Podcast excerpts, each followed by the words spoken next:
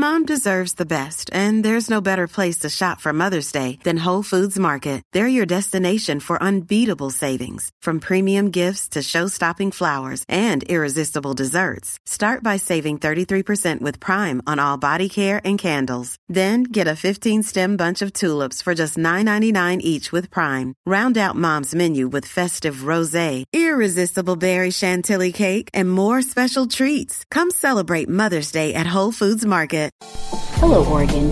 It's Wednesday, December fourth. This is Jayathi Ramakrishnan with a news update from The Oregonian and Oregon Live dot com. It's one of the most popular fast food chains out there, but Oregon fans of In-N-Out Burger will have to wait in long lines once the newest restaurant opens in Kaiser. The Kaiser City Council on Monday approved plans to control the massive crowds expected at the burger chain's grand opening, projected for mid-December. Drivers will be directed to Volcanoes Stadium, home of the area's minor league baseball team. They'll then be ushered to the restaurant's drive-thru. Patrons are expected to have about a two-hour wait to get their meals. The Kaiser restaurant will be In-N-Out's third Oregon location, following Medford and Grants Pass.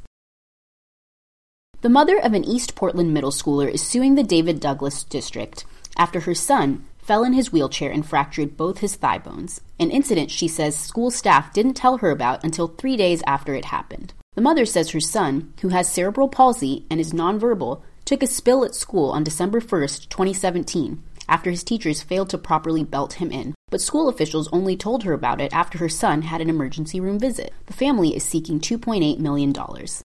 Former Republican nominee for governor Newt Bueller, eyeing a run for Congress, has decided to dump campaign contributions from Gordon Sondland after sexual misconduct allegations surfaced last week against the Portland businessman turned diplomat. Bueller said he and his wife were disturbed by the allegations and said that he would donate the same amount Sondland contributed to his gubernatorial campaign, more than twenty-two thousand five hundred dollars, to charity.